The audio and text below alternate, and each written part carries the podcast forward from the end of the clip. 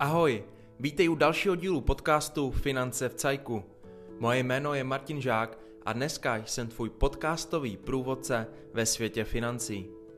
V tomto pořadu se dozvíš v krátkých epizodách vše o finanční gramotnosti, plánování, aktuálním dění, investování, zajištění a o úvěrech.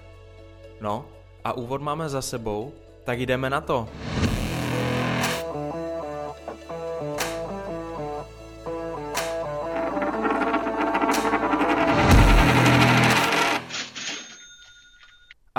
Vítej u další epizody. Dneska nás čekají dluhopisy a podíváme se na ně pěkně do hloubky. Takže k této epizodě přidávám značku Advanced. Dluhopis asi víme, co je, ale na úvod to v rychlosti zopakuji. Dluhopis je dlouhodobý cený papír, který si jako investor můžeš koupit. Nákupem takového ceného papíru provedeš v podstatě půjčku. Od toho je taky ten název dluhopis, protože státu nebo firmě většinou na určitou dobu půjčuješ své peníze. Jako věřitel za půjčku budeš chtít nějaký zisk a ten se odvíjí od typu dluhopisu a bude součástí tvého ceného papíru. Než se podíváme na jednotlivé typy dluhopisů, pojďme si připomenout jejich funkci v investičním portfoliu. Budeš do dluhopisu dávat všechny své úspory? Ve většině případů asi ne. Přece jen by to byla sázka na jednu jedinou kartu a my jsme si v minulé uh, epizodě vysvětlovali, že diversifikací riziko snižujeme.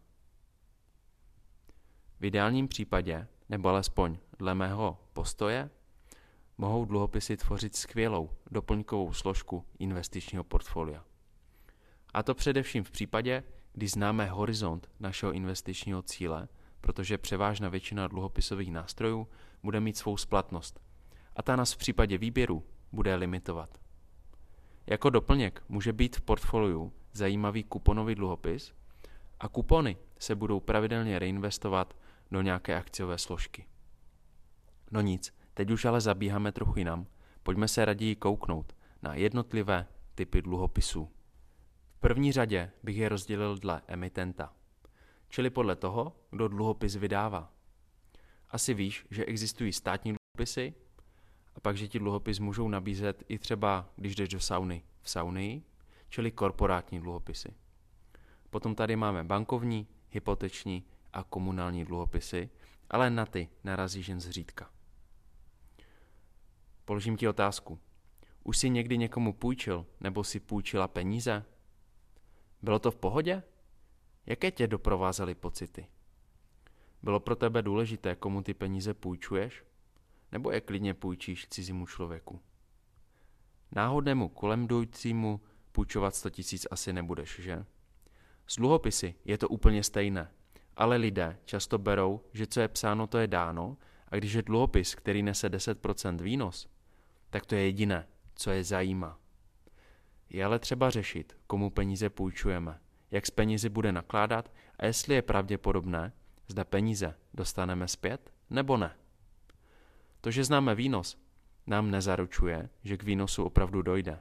Protože když dostanu 10% výnos, ale o 100% svého vkladu přijdu, tak to hezký nebude.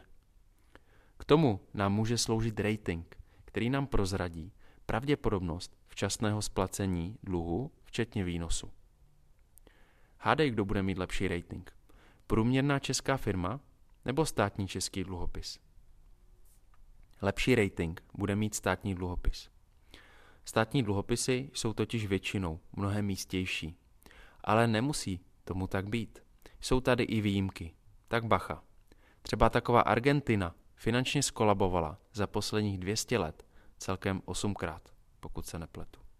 U firemních dluhopisů je takový kolaps mnohem pravděpodobnější.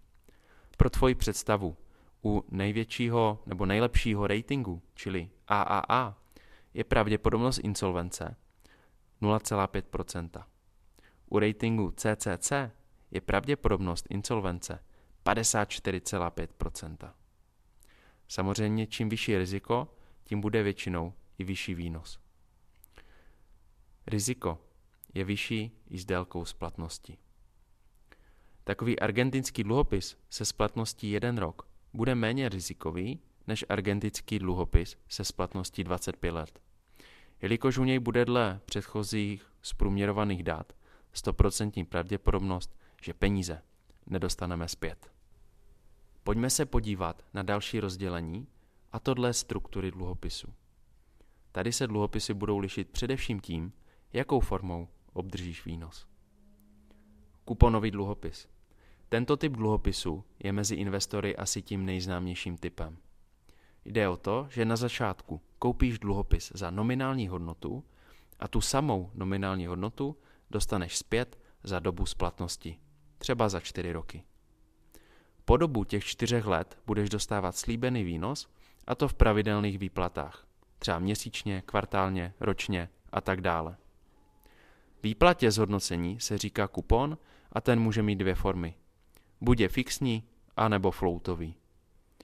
Fixní kupon ti dle názvu přinese pořád stejné zhodnocení. Například pokud si koupíš dluhopis s 6% výnosem s roční výplatou, tak každý rok dostaneš 6% ze zainvestované částky.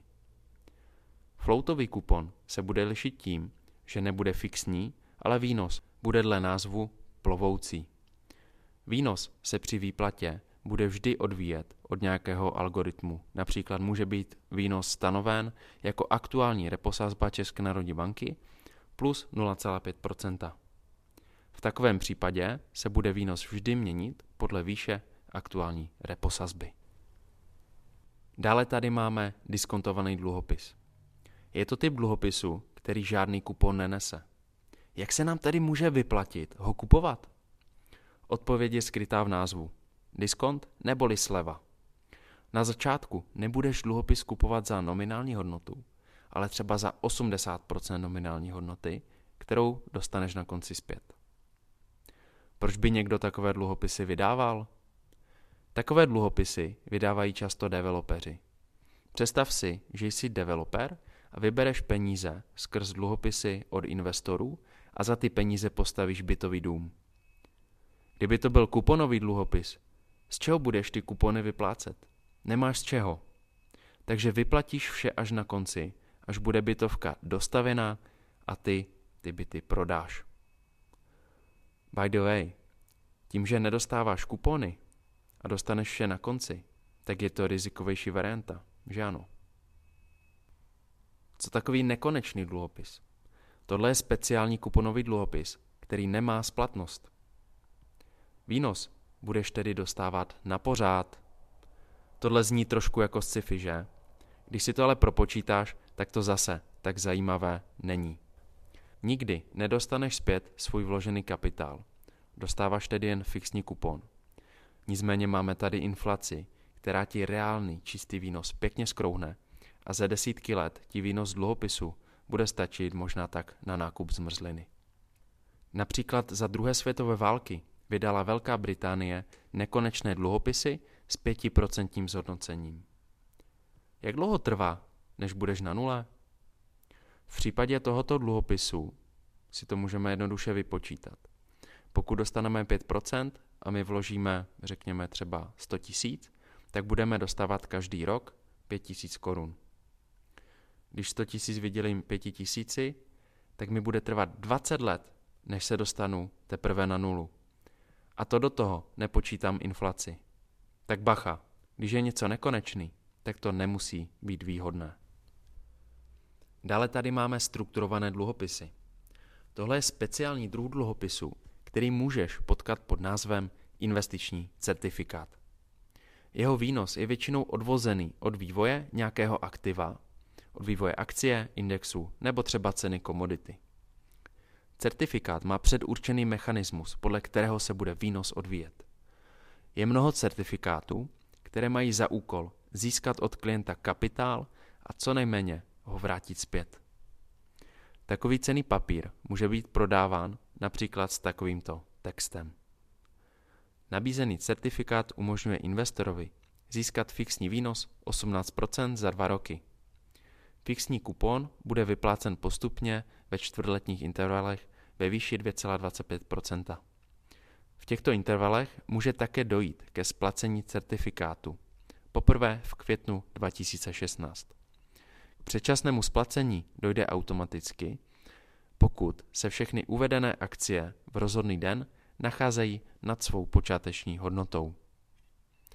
Pokud nebudou v žádném z rozhodných dní splněny podmínky pro splacení certifikátu, obdrží investor na konci období, květen 2017, zpět 100% svého vloženého kapitálu. Podmínkou 100% návratnosti je, aby žádná z podkladových akcí nebyla v den finálního ocenění o 40% a více pod počáteční hodnotou ze dne úvodního ocenění certifikátu. Nabízený certifikát je ideálním řešením pro investory, vyhledávající atraktivní potenciální výnos při částečném zajištění investice proti poklesu akciového trhu. Podkladovým aktivem certifikátu je kož akcí společností, které by mohly těžit ze silně rozvolněné monetární politiky ECB. Jedná se o Unicredit, Submiller, Nokia a Iliad. No, když si to zhrneme, co v certifikátu stálo, protože co si budeme, je to taková skoro až právničina, aby se v tom člověk vyznal. Tak oni nám prezentují certifikát, který nám vynese 9% za rok. Ale aby nám ten výnos vyplatili, tak musí všechny akcie být plusové. Pokud chceme dostat alespoň 100% našeho vkladu zpět, nesmí se žádná z akcí nacházet 40% pod počáteční hodnotou. Nicméně v koši jsou akcie poměrně důvěr, důvěryhodně znějící. Taková Nokia nebo Unicredit. Ale co ty další dvě? Třeba Iliad je od roku 2014 v mínusu a Sub Miller od roku 2016 neexistuje. Takže taková past na lidi, že? Samozřejmě tohle je dluhopis minulosti, není to aktuální emise. Abych ale investiční certifikáty nehanil, jsou samozřejmě i ty dobré. Mechanismus takového certifikátu nám může přinést nějakou výhodu. Například to může být garantovaný certifikát, který se bude odvíjet od nějakého třeba indexu, bude nám garantovat, že nedojde k zápornému výnosu. Za tuto garanci ale bude snížený výnos v případě pozitivního zhodnocení oproti indexu. Podobných mechanismů může být mnoho a pokud si najdeme ten správný, tak nám může pomoct. Na webu www.financevcajku.cz najdeš stejnojmený článek, ve kterém je graf přesně takového dluhopisu.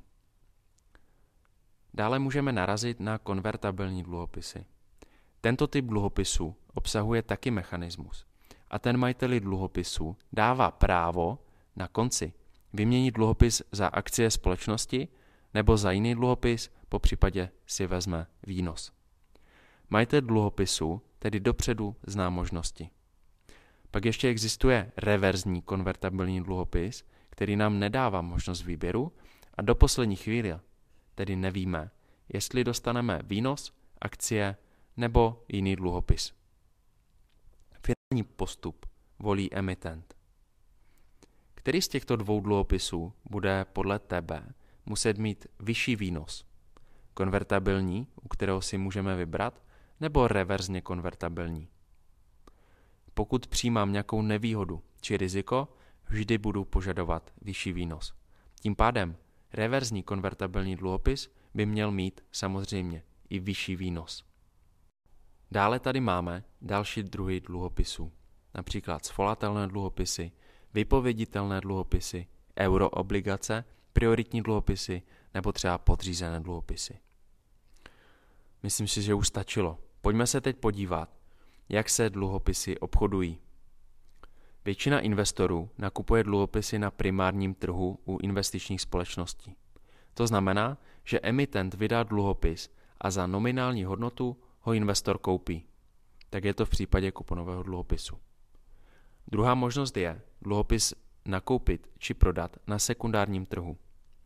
Když si představíš, že nakoupíš kuponový za nominální hodnotu na primárním trhu a víš, že peníze zpět dostaneš až za čtyři roky, může se stát, že budeš peníze z nějakého důvodu chtít vybrat dříve. Jediná možnost je dluhopis prodat za aktuální tržní cenu nějakému dalšímu investorovi nebo ho třeba od tebe vykoupí zpět investiční společnost. Nyní ale nedostaneš zpět nominální hodnotu, ale tržní. A tam může být buď vyšší, takže vyděláš, nebo nižší, takže proděláš. Pokud bude úroková sazba České národní banky vysoká a ty máš český dluhopis s nízkým kupónem, tak jeho tržní hodnota bude nižší než ta nominální. Pokud ale budeš mít dluhopis s vysokým kuponem a úrokové sazby České národní banky budou nízké, tržní hodnota tvého dluhopisu bude vyšší než nominální hodnota. O tom jsme se bavili v podcastu číslo 17.